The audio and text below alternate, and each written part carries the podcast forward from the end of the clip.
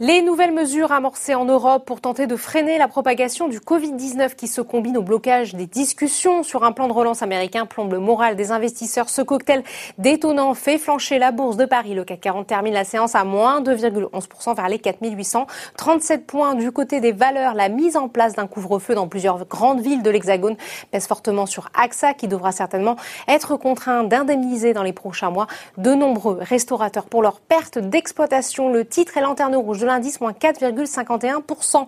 Les banques continuent elles aussi de dégringoler plus de 4% de baisse, notamment pour Société Générale. Total se replie aussi lourdement en fin de séance, moins 3,27%. Le contexte plombe évidemment tout un panel de secteurs sensibles à la conjoncture, l'automobile, le transport et le tourisme. Sur le SBF 120, Accor perd plus de 5%, Air France KLM et ADP environ 2%. L'opérateur aéroportuaire a fait état d'une chute de plus de 60% de son trafic en septembre. Après un démarrage dans le vert. Publicis a également basculé, moins 2,53%. Le groupe a pourtant fait état de résultats trimestriels meilleurs que prévu. Contre la tendance, Unibail-Rodamco Westfield gagne plus de 13%.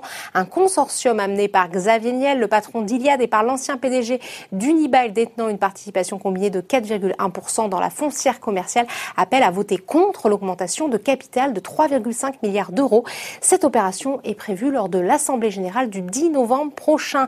À noter également la résistance de Safran, plus 1,67% sur le SBF 120 maintenant. Quelques valeurs tirent leur épingle du jeu après la publication de leurs résultats.